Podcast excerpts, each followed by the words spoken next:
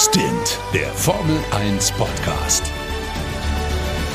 Mit Sebastian Fenske und Florian Wolzke. Servus, meine Lieben, und herzlich willkommen zu Stint, dem schnellsten Formel 1 Podcast Deutschlands.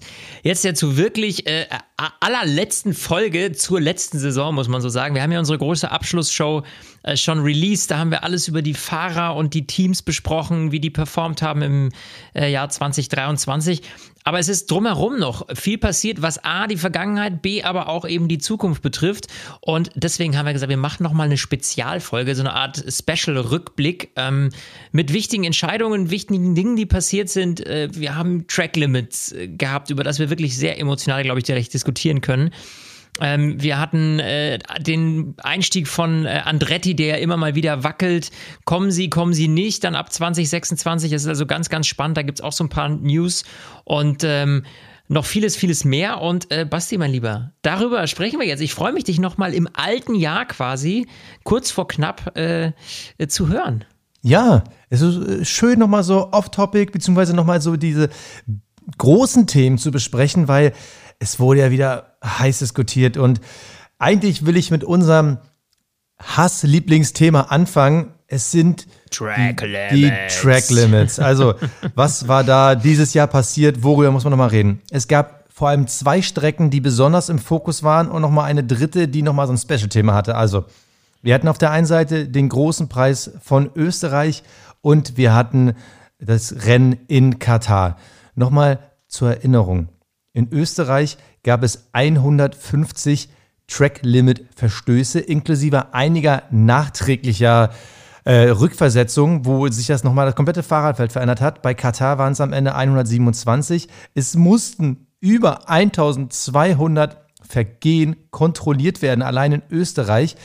Das war einfach geisteskrank. Und die ganze Zeit diese Information, äh, Track Limit und äh, jetzt musst du aufpassen, du bist das zweite, dritte Mal drüber und jetzt wird die Strafe kommen und es gab dann jedes Mal die 5-Sekunden-Strafe, beziehungsweise dann beim wiederholten Male gab es dann auch 10-Sekunden-Strafen und es war einfach verrückt und was irgendwie vor allem von diesen beiden Strecken hängen bleibt, ist dieses Thema, warum, Leute, warum kriegt man es nicht hin?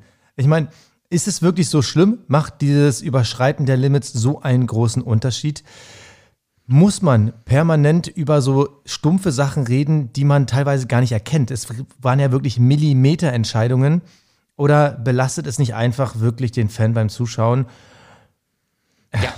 Also, äh, es, also, dass es den Fan beim Zuschauen belastet, äh, ich glaube, da sind wir uns alle einig, ja. dass es total nervig ist. Vor allem, weil du am Ende des Rennens dann erstmal überlegen musst, ah ja, Moment, gibt es jetzt wieder irgendwelche Gridstrafen fürs nächste Rennen? Dann auch diese Sekunden, äh, fünf oder zehn Sekunden Strafen.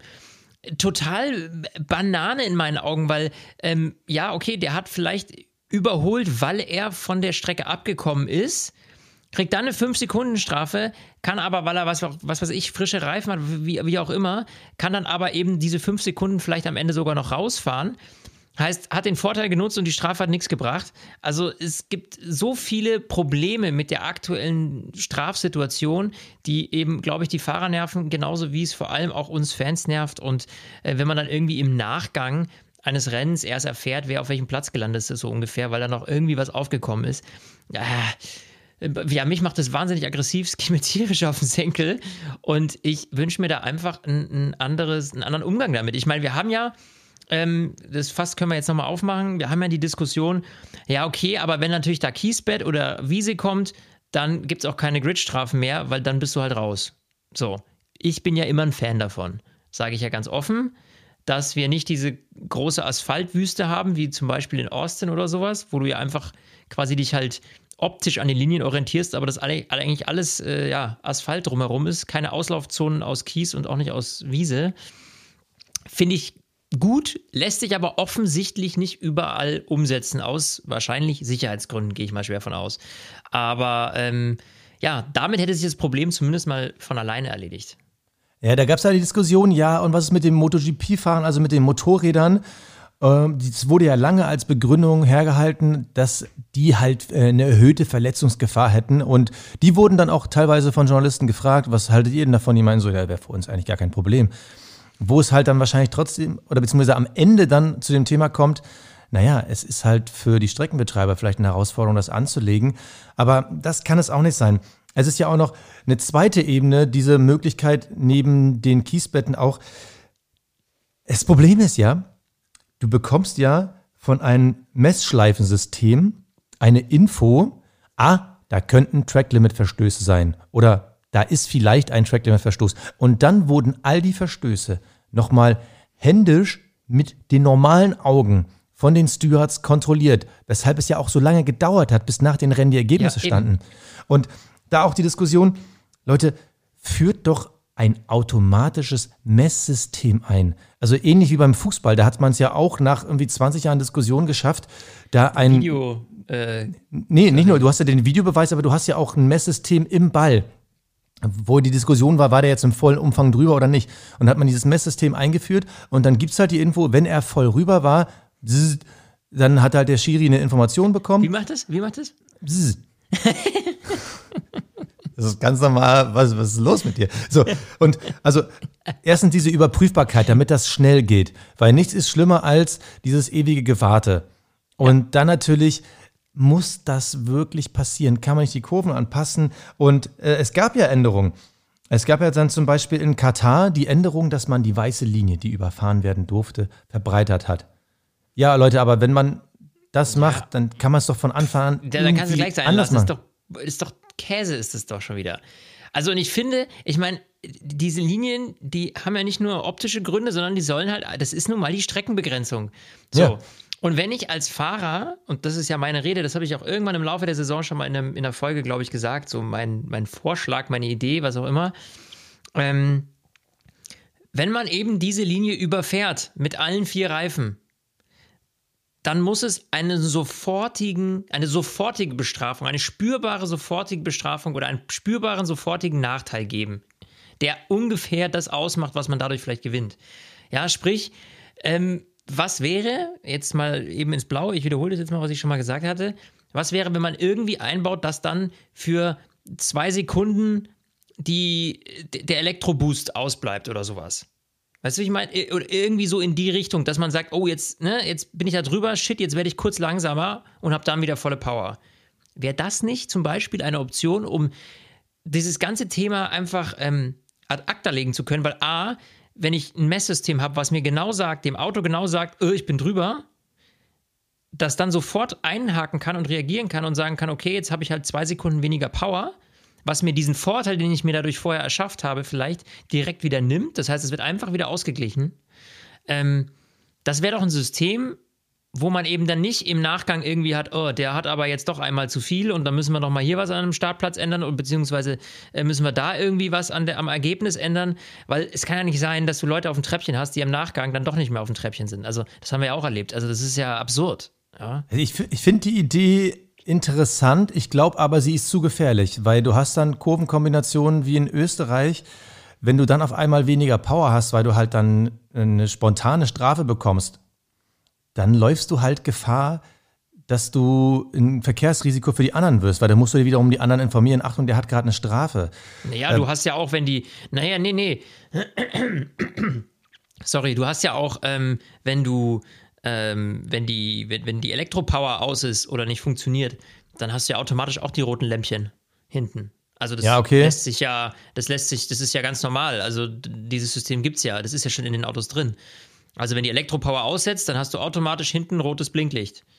Ja, aber du ja rechnest Neues. ja trotzdem nicht damit. Und wenn du dann so eine Strecke hast wie Österreich, dann, wo du halt permanent diese Strafen hast, also ich könnte mir vorstellen, dass das ein bisschen schwierig ist, aber ich habe eine interessante Anregung, äh, Anregung von äh, Real David A., einer unserer vielen, vielen Follower auf Instagram. Der hat sich auch in die Diskussion mit eingeklinkt und äh, der schrieb, ich würde euch gerne meine Idee mitteilen zu den Strafen. Ich finde es so, so wie es ist, zu viel, nervig, Track Limits 5 Sekunden Strafe.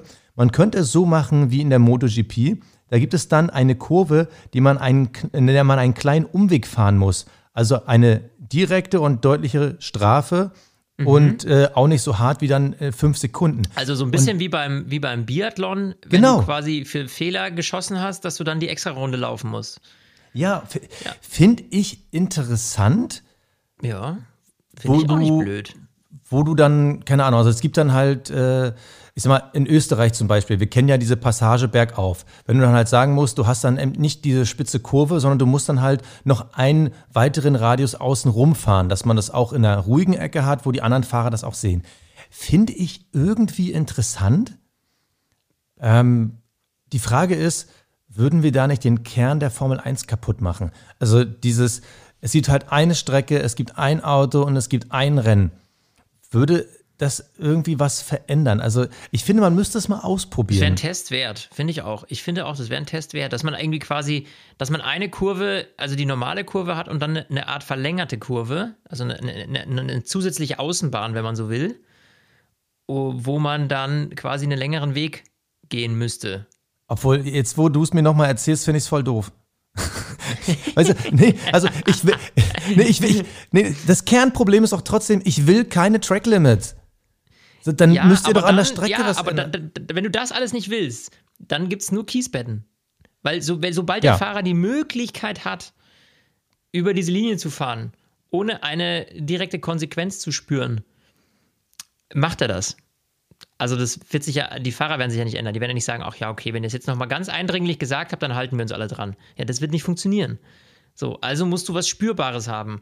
Und wenn du da eben Wiese oder, oder ähm, Kies hast, dann spürst du das. Ja, also, also ich, ich, ich glaube, man muss wirklich dahin kommen. Also entweder versucht man ein neues Strafmodell oder eben die Kiesbetten-Wiesen-Variante, weil de facto dieses Thema, was wir dieses Jahr wirklich oft hatten, ähm, das kann so nicht weitergehen. Und einen dritten Punkt, den ich in meiner Aufzählung hier eben noch nicht genannt habe, war ja die Situation in den USA. Äh, beim großen Preis äh, der USA in Austin, mhm. da war es ja so, Sergio Perez hat da ja in einer Kurve permanent abgekürzt. Problem ist aber, da gab es wohl diese Messschleife nicht, beziehungsweise es gab keine Kamera, die diese Kurve richtig einsehen konnte. Und wieder dieses Ding, ähm, die Stewards müssen halt alles händisch kontrollieren, konnten sie an der Stelle nicht. Und das war ja da Austin noch mitten im Kampf um die Vize-Weltmeisterschaft. Lewis Hamilton gegen Sergio Perez. Wir erinnern uns, Hamilton wurde ja dann wegen der äh, Unterbodenplatte disqualifiziert. Perez ist nach vorne gerückt, aber theoretisch hätte Perez für das Abkürzen auch diverse Strafen noch kassieren können und vielleicht hätten wir ein ganz anderes Finale um den WM-Platz 2 gesehen. Deshalb es macht den Motorsport kaputt. Es macht uns Motorsport-Podcaster mürbe drüber zu reden. Ja. Also es muss es, was passieren. Es, es, irgendwas muss passieren, genau. Aber es war halt eins der großen Themen 2023. Ja, und es, gab aber noch mehr. Wirklich, wirklich, wirklich. Nee, absolut richtig. Was willst du weitermachen? Ähm, Du ja, lass uns mal Audi. Lass uns mal Audi. Audi. Ist, ja, Audi ist ja das, was zumindest uns Deutschen am meisten wahrscheinlich noch interessiert. Die Gerüchteküche. Also ich habe jetzt hier gerade noch mal, nur mal äh, äh, spaßeshalber irgendwie aufgemacht. Ähm, wenn du Audi Formel 1 bei Google eingibst, dann kommt Audi-Gerüchte in der Formel 1. Steigt Audi aus, Imageverlust und Milliardengrab. Da, da, da. Ja, Audi aus für Start in Rennserie 2026? Fragezeichen. Also es gab Gerüchte über Gerüchte wollen sie jetzt doch nicht oder kommen sie doch? Also, um das jetzt mal irgendwie äh, klar zu machen, in meinen Augen erstens macht es überhaupt keinen Sinn, jetzt hier irgendwie einen Rückzieher zu machen. Man baut ja auch schon äh, Prüfstand auf, etc. pp, Motorenentwicklung, das läuft ja alles schon. Die stecken noch nicht Kohle ohne Ende da rein, um dann zu sagen, irgendwie, naja, wir lassen es jetzt doch, vor allem in einer Zeit, in der die Formel 1 so attraktiv wie lange nicht mehr ist. Ja, also das macht für mich erstens A überhaupt keinen Sinn. B hat sich jetzt mittlerweile auch der neue Audi-Chef geäußert, gesagt, ähm, ich, ich kann es jetzt nicht ganz genau zitieren, aber ähm, so von wegen, nee, natürlich halten wir in diesem Plan fest. Ähm, das ist alles Quatsch, was da drumherum erzählt wurde. Also ich glaube nicht, dass da irgendwie was dran ist, dass Audi jetzt dann noch einen Rückzieher macht. Ich kann es mir ehrlich gesagt nicht vorstellen. Ich glaube, dass die A schon sehr, sehr weit sind, was diese ganze ähm, Strukturen angeht, ja, man darf nicht vergessen, das ist ja auch ein, ein, deutscher, ein deutsches Unternehmen, deutscher Konzern, da ist man sehr genau und da beginnt man natürlich auch früh, was die Entwicklung angeht, weil man will natürlich auch nicht hinterherfahren.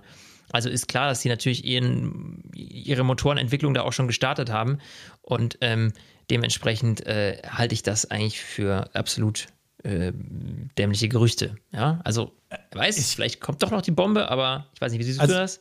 Also ich glaube schon, dass an den Gerüchten was dran ist und ich habe das Gefühl, obwohl sie ja dementiert wurden, werden sie gerade wieder heiß. Also vielleicht nochmal die Erklärung. Ähm, der alte Audi-Chef Oliver Blume, der war halt großer Fan von der Formel 1 und hat wohl mit dem Aufsichtsrat zusammen dieses Projekt forciert. Dann wurde Herr Blume ja dann Chef von Audi und VW äh, zusammen. Dann hieß es aber so, ja, beide Chefposten ist nicht ganz gut und Gernot Döllner ist der neue CEO von Audi seit 1. September. Und da ist halt quasi ein Führungswechsel. Die Frage war halt, in welche Richtung setzt sich Döllner ein? Der hat sich die ersten 100 Tage in seinem Amt nicht geäußert. Das macht man halt, um den Vorgänger nicht irgendwie zu diskreditieren. Erst recht nicht, wenn es halt die eigene Familie quasi ist. Und dieses Schweigen wurde erstmal interpretiert. Jetzt kommt ein neues Problem. Nämlich, dem Konzern Volkswagen geht es nicht gut. Vor allem Audi geht es nicht gut. Dieses typische Problem, wir sind gerade weltweit äh, in einer Wirtschaftsabschwächung. In Deutschland haben wir ja sogar eine Rezession. Audi trifft es innerhalb des VW-Konzerns extrem, plus die Mobilitätswende. Das heißt, es müssen neue Autos, neue Plattformen auf dem Markt, das heißt Personalstrukturen. Es wird Entlassungen geben. Die Woche gab es erst mit dem VW-Betriebsrat wieder neue Pläne, wie eine Umstrukturierung äh, durchzogen werden soll. Also massive Probleme und Herausforderungen bei Audi bzw. dem VW-Konzern. Das kennen wir irgendwoher. Das war nämlich damals der Grund, weshalb BMW aus der Formel 1 ausgestiegen ist. Also wir erinnern uns noch, äh, äh Finanzkrise 2008, 2009, da haben die dann auch gesagt, so, wir müssen uns mal wieder neu fokussieren, der Erfolg war auch nicht ganz da und dann ist BMW gegangen. Und ich sehe ähnliche Parallelen aktuell bei Audi. Momentan heißt es offiziell noch, das Projekt steht, aber ey, ganz ehrlich, wenn es Audi nächstes Jahr schlecht geht, ich würde mich nicht wundern, wenn die dann sagen, okay, wir müssen unsere Prioritäten anders setzen. Also wäre es jetzt gerade Wirtschaftsboom, würde ich sagen, glaube ich nicht dran. Audi will da rein, so wie du gesagt hast, Formel 1 boomt, aber ich sag mal so, jede schlechte News über den VW-Konzern wäre wieder ein Strich mehr auf der Seite, wir machen es nicht. Also ich glaube es ehrlich gesagt nicht ich glaube, dass man da jetzt einfach schon sich viel zu sehr committed hat, als dass man da jetzt den Stecker zieht. Aber du, wir sind ja in der Formel 1, ne? Da kann alles passieren. Das kann alles passieren. Ich, ich, ich, bin mal gespannt. Also ich, ich sehe das noch alles ein bisschen rosiger als du. Ähm, schauen wir mal. Ja, nächstes Jahr wird auf jeden Fall äh, Alfa Romeo nicht mehr auf dem Sauber kleben. Da ist es ja das Stake F1 Team Kick Sauber, haben wir ja schon in der Saisonanalyse drüber gesprochen. Ich freue mich drauf, wenn dann wenn wir Audi schon bei draufsteht. Audi sind, dann, dann, dann, dann gehen wir gleich zum nächsten Team mit A, was da eventuell äh, äh kommen wird, und zwar Andretti Motorsport. So, Andretti Ach, könnte das elfte Team werden. Es hat sich ja gegen, bei einer Ausschreibung gegen sieben andere Teams durchgesetzt. Andretti könnte also wieder für ein Fahrerfeld von 22 sorgen, was ich ja als Fan ähm, eigentlich ganz cool finde. Ja, so. Ähm, und äh, die haben natürlich einen wahnsinnigen Druck, denn die Teams finden das total kacke. Äh, liegt schlichtweg daran, man müsste ja dann den großen, ganzen großen Kuchen, den man am Ende bekommt, ja, äh, durch nicht mehr durch 10, sondern durch 11 teilen. Das heißt, da wäre es ein paar Millionchen weniger für jeden. Ähm, dann gibt es noch ein Drama um das Antrittsgeld. Ja, das sollte ja eigentlich 200 Millionen Dollar sein, was Andretti zahlen müsste, um in die Formel 1 einzusteigen. Jetzt soll aber 2026 die Summe irgendwie auf 600 Millionen steigen. Also da gibt es ganz schön viel Gegenwind für Andretti. Ähm, nichtsdestotrotz, die Fahrer finden das alle ziemlich cool. Die sagen, A, der Name ist natürlich Bombe. Ähm, Andretti, gerade in den USA, wo es einen sehr stark wachsenden Markt gibt. Ähm, und B, warum nicht? Also ähm, mehr Konkurrenz belebt den ganzen Laden. Ich persönlich finde es auch, also wie gesagt, mega, wenn wir da ähm, zwei Teams mehr haben. Ich glaube, Basti, du hast da so ein bisschen eine andere Meinung, richtig? Also ich kann die Teams verstehen. Also, ja, das kann, nachvollziehen kann ich das auch, dass man da nicht so unbedingt äh, besonders amused drüber ist. Das ist mir schon klar. Aber grundsätzlich, zwei Fahrer mehr bedeutet ja Potenzial für mehr Action. Also kann ich komplett verstehen. Aber, also, was ist der Mehrwert von Andretti? Was ist der Unterschied zur Vergangenheit? Es ist halt echt schwierig. Also, nochmal zu den, zu den Einnahmequellen der Teams. Also die Teams sagen ganz klar, sie müssten dann ja viel mehr vom Kuchen teilen. Wie, wo, womit verdienen Formel 1 Teams Geld? Sie verdienen Geld durch Merchandise. Das heißt, kaufst du dir einen Ferrari Pullover, wandert Geld an Ferrari. Sie verdienen Geld, indem sie Sponsoren auf ihre Autos kleben. Das heißt, äh, indem sie quasi äh, motorisierte Werbetafeln um eine Rennstrecke fahren. Damit verdienen die Geld und natürlich über die Platzierung am Ende der Saison. Wenn jetzt Andretti kommt, heißt das mehr Wettbewerb. Das heißt, Platzierung am Ende der Saison wird schwierig. Wenn Andretti kommt, heißt das auch mehr Kampf um Sponsoren. Wandert denn vielleicht der Sponsor zu jemand anderem oder sagt er, ey, ich äh, sponsor dich gerne, ich gebe dir aber 4 Millionen weniger, sonst gehe ich zu Andretti. Das heißt, mehr Druck. Merchandise, ich glaube, das würde die Teams am wenigsten treffen, aber ja, ich glaube, das ist auch, die geringste Einnahmequelle. Ja. Also ja, ja.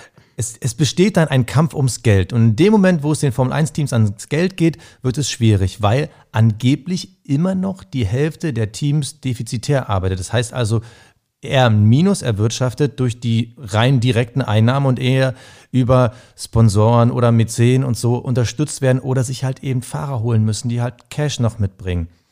Und vielleicht kommt Andretti gerade zu früh. Vielleicht müssen wir eher dafür sorgen, dass die Teams auf soliden finanziellen Füßen stehen, sich selber tragen können und wir diese Phase, die wir gerade erleben, dass halt Teams konstant ihre Namen halten. Ja, ich weiß, wir haben gerade über Alfa Romeo gesprochen, das ist aber ein Sonderfall, weil Alfa ja quasi nur Titelsponsor war. Vielleicht müssen wir wirklich diese Phase, die wir jetzt gerade erleben, eher noch ein bisschen halten, damit sich die Teams stabilisieren, dass der Wettkampf besser wird, qualitativ ja, aber wie lange willst du es halten? Ich meine, es geht ja hier um 2026. Ähm, General Motors will ja auch rein äh, als Motorenlieferant ab 2028. Also ähm, ist ja nicht so, also wir haben jetzt äh, dann die Saison 24, das heißt, da sind jetzt nochmal zwei Saisons dazwischen. Ähm, das ist ja, du weißt ja nicht, wie ist die Welt in sechs Jahren. Also das ist ja absurd, so weit in die Zukunft zu gucken. Irgendwann musst du ja mal irgendwie da rangehen, ja. Sonst ist es ja kein, keine Zeitspanne, die man überblicken kann und sagen kann, naja, wer weiß, wie es der Formel 1 in zehn Jahren geht. Also das ist ja nicht absehbar. Weißt du, wie ich meine? Ja, ja, ja. Und ja, aber wie gesagt, ich kann tief ja. verstehen. Und ganz ehrlich, ich mag ja die, die Entwicklung, in die die Formel 1 in den letzten Jahren gegangen ist, zu 80 Prozent. Ich finde es schade, dass sie immer mehr und mehr Europa hinter sich lassen. Ja. Wenn jetzt nochmal so ein Ami-Team kommt und das Ganze noch stärker amerikanisiert wird, ich weiß nicht, ob das für uns klassische deutsche, europäische Fans so gut wird, dass sich dann diese Sportart weiter entfernt. Also mein Gefühl sagt mir, ja, ich verstehe das, zwei Autos mehr. Aber ich habe das Gefühl, dass es nicht gut ist. Ja, ich frage mich ja, also die Frage, die ich mir noch stelle, ist ja auch, wie lang läuft dieses Haas-Spiel noch? Da, genau, das also ist ein das Punkt, ist jetzt auf den ich hinaus wollte. Eher, ich meine, da machen wir jetzt nochmal eine Eventualität mehr auf, aber also ich weiß nicht, wie lange Haas das an sich äh, sich noch antun will, wenn es weiter in diesen Positionen bleibt, in denen es jetzt die letzten Jahre ist. Also ist dann irgendwann der Punkt gekommen, wo Gene Haas sagt, jetzt, jetzt ist Feierabend. Ja, ähm, weil das kostet alles einen Haufen Geld und man fährt dann irgendwie da hinten mit und das bringt alles nichts. Und wenn du dann noch die Konkurrenz hast aus dem eigenen Land mit Andretti und die Leute plötzlich nicht mehr die Haas-T-Shirts kaufen, sondern die Andretti-T-Shirts, dann könnte ich mir auch vorstellen, dass es einfach mehr oder weniger äh, am Ende dann doch nur noch dieses eine amerikanische Team gibt und das dann halt eben nicht mehr Haas, sondern Andretti heißt. Wenn du, wenn ich Geld draufsetzen würde, wäre das sogar für mich die größte Wahrscheinlichkeit. Aber übrigens, Nebenfrage: Hast du schon mal jemanden mit einem Haas-T-Shirt gesehen, der nicht Hülkenberg heißt? Also. Ja, Magnussen. oh. Nee, also ich, ich persönlich glaube auch, dass das definitiv ein Teil der Erwägung ist von Andretti. Und natürlich ist auch Gene Haas, der ist ja ein Fuchs. Ich meine, das ist ja auch ein Millionär, der genau weiß, was für einen Wert er da hat. Er hat nämlich einen Startplatz in der Formel 1. Dass das Team nicht besonders erfolgreich ist, das wurmt den bestimmt auch. Aber der Wert seines Teams ist halt dieser feste Startplatz in der Formel 1. Und ich glaube schon, dass äh, Gene Haas, da wurde immer wieder gemunkelt, dass der so ein bisschen die Lust an der Formel 1 verliert. Der kennt aber den Preis. Deshalb würde er Andretti nicht die Tür aufmachen. Ich kann mir schon vorstellen, dass wir vielleicht in der nächsten Saison da schon mehr Gerüchte in die Richtung sehen. Ich würde es nicht ausschließen. Ja. Spannend auf jeden Fall. Puh. Puh, dann haben wir noch ein, ein Ding haben wir noch. Ähm, und zwar ein Felipe Massa. Team. Da wolltest du doch noch unbedingt drüber sprechen. Ja, also auch eines der besonders großen Themen in dieser Saison war halt Crashgate und die Frage, wer war denn nun wirklich der Weltmeister von 2008? Also wir machen nochmal eine kleine Zeitreise für jeden, der es gerade nicht auf dem Schirm hat. 2008 hätte Felipe Massa Weltmeister werden können. Er hat die Weltmeisterschaft im letzten Rennen verloren ist in Brasilien über die Ziellinie gefahren, dachte für ein, zwei Minuten, er sei Weltmeister. Wir haben vielleicht noch die Bilder vor Augen von einem weinenden Papa äh, von Felipe Massa. Und auf einmal diese toten Augen. Lewis Hamilton überholt in der letzten Kurve Timo Glock und holt sich diesen entscheidenden Punkt, um die Weltmeisterschaft zu erobern. Felipe Massa, der eine Minute Weltmeister. Jetzt ging es aber darum, es war nicht nur dieser Punkt, den Lewis Hamilton dann noch schnell ergattert hat, um Weltmeister zu werden. Es gab in der Saison 2008 Crashgate. So, was war passiert? Das Renault-Team hat sich in Singapur abgesprochen und einen absichtlichen Unfall verursacht mit dem dazugehörigen Safety Car. So, und das allein wurde ja damals, das wurde auch bestraft und äh, der damalige Fahrer, äh, der nicht verunglückt ist und äh, zu dessen Gunsten es ausgefallen ist, Fernando Alonso, dem wurde, der wurde ja auch freigesprochen etc. Aber Crashgate, also diese Situation, dass da absichtlich ein Unfall verursacht wurde, wurde im Jahre 2009 aufgedeckt, also ein Jahr später. Jetzt hat es sich aber der ähm, damalige Formel-1-Chef Bernie Ecclestone vor einiger Zeit in einem Interview geäußert und gesagt, na, wir haben schon 2008 davon mitbekommen, dass das nicht äh, rechtens war, dass da absichtlich ein Unfall verursacht wurde. Ähm, und wir haben das so ein bisschen ausgesessen. So, jetzt sagt Philippe Massa, ey, warte mal, warte mal, warte mal. Ihr wusstet das schon 2008, dann hättet ihr das Rennen annullieren müssen. Und wenn das passiert wäre, oder beziehungsweise Renault ausschließen müssen, und wenn das passiert wäre, dann wäre Philippe Massa Weltmeister. Tja. Und Massa klagt jetzt gegen die vier, die ja quasi damals im Namen auch von Ecclestone davon gewusst haben sollen und für Wettbewerbsverzerrung und möchte seinen Titel haben. So, er hat seine Posten bei der Formel 1 als äh, Botschafter abgelegt, also Philippe Massa, und will sich jetzt seinen Titel einklagen. Und jetzt ist halt das Ding. Wir haben das Jahr 2023, bestimmt, wenn ihr es hört, auch schon das Jahr 2024. 16 Jahre. Ist das nun Nein, die Frage gerecht, ist, smart? Ja, ja.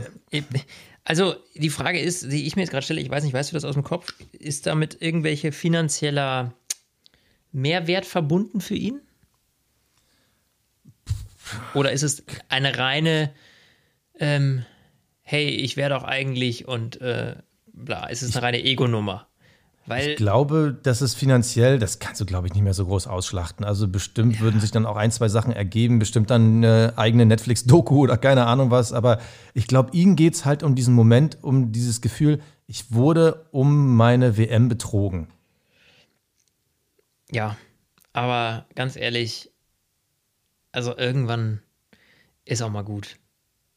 Also ich weiß nicht, ob das jetzt noch so viel bringt sage ich dir ganz ehrlich. Ich kann mich jetzt da nicht so reinversetzen, weil klar, ich meine, der ist Formel-1-Fahrer und das war eben seine einzige Möglichkeit, wo irgendwie mal Weltmeister auf seinem Cappy gestanden hätte. Ähm, boah, also ich, ich, ich, ich, weißt du, was, was bringt mir das? Dann sagt jetzt irgendein Gericht, ja, okay, das hätte annulliert werden müssen. Okay, äh, gut, dann hier ist der Pokal von damals, viel Spaß, stellen den Schrank. Es ist, ist eine reine persönliche Befriedigung wahrscheinlich. Also, ja, aber ich kann es ja nachvollziehen. Ja, natürlich kann ich es nachvollziehen. Natürlich kann ich nachvollziehen. Aber ist jetzt noch diese Wut so groß offenbar, das alles zu tun? Ich glaube, das ist eine Sache, die wirst du nie in deinem Leben ablegen. Also ich kann Massa ja irgendwie verstehen, aber was das auch für die Formel 1 als Image-Schaden bedeuten würde. Also es würde zum Beispiel bedeuten, dass Lewis Hamilton nicht mehr gleichgezogen ist mit sieben WM-Titeln mit Michael Schumacher, sondern dann wieder auf sechs runterfallen würde. Das ist auch nicht also so würde ja Wäre jetzt auch nicht so schlimm, aber das würde ja die komplette Erzählung der letzten Jahre. Ja, aber das, jetzt baust du jetzt ein bisschen zu groß auf. Naja, also ich finde, es ist schon ein Unterschied. Also Lewis Hamilton ist Rekord Formel 1 Rennsieger und er ist zusammen mit Michael Schumacher Rekord Formel 1 Weltmeister. Das ist schon ein Statement und das hat er sich auch aus seiner Sicht, der hat ja damit gar nichts zu tun, auch fair verdient. Ja. Aber Felipe Massa hätte es halt auch irgendwo verdient. Ja. Ihm wurde es aber unter Betrugsumständen weggenommen. Also ich, ich kann das schon nachvollziehen. Die Frage, also wenn es nach mir gehen würde, ich, ich, weiß nicht, wie da deine Meinung ist oder wie die Meinung der Follower ist, schreibt es uns gerne äh, auf Instagram. Ich denke mir so, wäre es historisch nicht möglich, rückwirkend zwei WM-Pokale zu geben? Oder wäre selbst das nicht Befriedigung genug für Massa? Ja, das wäre vielleicht eine, äh, eine Geste des, der Verständigung, ja. Ähm, aber boah, ist alles schwierig. Also ganz ehrlich, am Ende des Tages, ich, ich finde es ganz schön jetzt, ähm, äh, dich und euch auch mit diesem, mit diesem äh, nachdenklichen Thema zu verabschieden, weil äh, schreibt uns gerne auf Instagram so ein bisschen, was ihr davon haltet. Was wäre denn jetzt wohl die beste Lösung, ähm, um damit irgendwie umzugehen? Finde ich ganz, ganz spannend auf jeden Fall. Und äh, ja, ich würde sagen, an der Stelle, mein Lieber, verabschieden wir uns zumindest für das Jahr 2023. Und äh, unsere Winterpause wird dieses Jahr auch nicht ganz so lang. Wir haben nämlich so ein paar Sachen in der Pipeline, also es werden ein paar Folgen kommen, ähm, die jetzt auch gar nicht zwangsläufig natürlich mit irgendwie einem Rennen zu tun haben, logischerweise, sondern mit vielen anderen Dingen rund um die Formel 1 und äh, würden uns freuen, wenn ihr natürlich äh, weiter mit dabei seid. Und, äh, Vielleicht habt ihr auch Ideen. Yeah. Also, wenn ihr Ideen habt, worüber wir reden sollen, meldet yeah. euch. Genau. Klatscht einfach rein, schreibt uns bei Instagram, wir freuen uns. Ne? Macht's gut, Servus. Guten Rutsch oder frohes Neues. Ciao. Stint, der Formel 1 Podcast. Mit Sebastian Fenske und Florian Wolzke.